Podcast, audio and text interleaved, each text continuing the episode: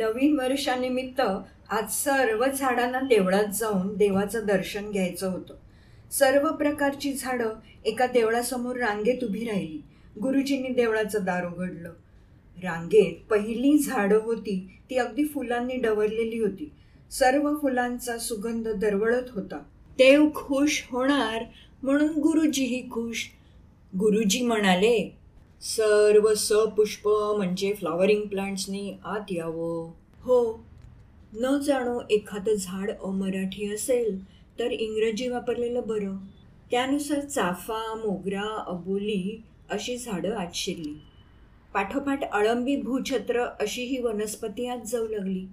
गुरुजी म्हणाले अहो तुम्हाला इथे प्रवेश नाही. तुमचं देऊळ दुसरं आहे. अपुष्प वनस्पतींचं वेगळं देऊळ आहे. झाडं म्हणाली का बुवा? गुरुजी म्हणाले non flowering plants may not have roots stems or leaves म्हणजे मुळं खोडं पानं असतीलच असं नाही.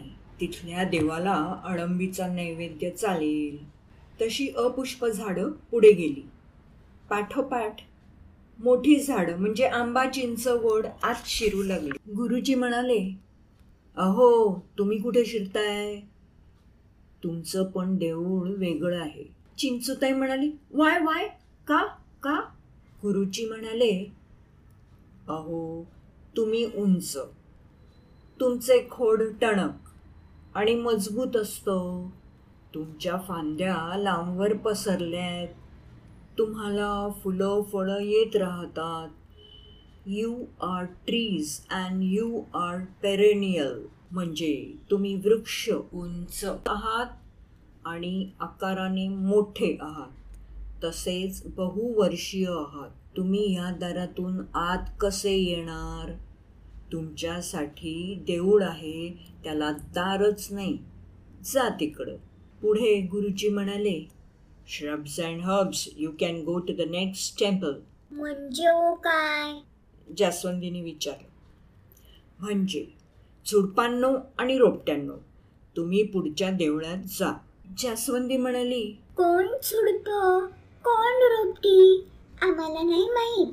कण्हेर आणि घाणेरींनी पण दुजोरा दिला. गुरुजी म्हणाले अरे झुडपं म्हणजे ज्या वनस्पतींना जमिनीलगतच फांद्या फुटतात. ती वृक्षांच्या तुलनेत कमी उंचीची व लहान आकाराची असतात. मात्र खोड जाड व टणक असतं. गुलाब आणि कोरांटी लगेच शेजारच्या देवळ्यात गेल्या रोपटी देखील त्यांची हिरवी आणि लवचिक खोडं सांभाळत तुरू तुरू त्यांच्या पाठी गेली. सगळे गेल्यावर उल्लावेली त्या बिचाऱ्या सरपटत सरपटत आज जाऊ लागल्या. गुरुजी म्हणाले अहो वाईन्सचा ग्रुप. तुम्हाला इथे प्रवेश नाही. वेली म्हणाल्या का बरं? अहो तुम्हाला उभं राहता येत नाही.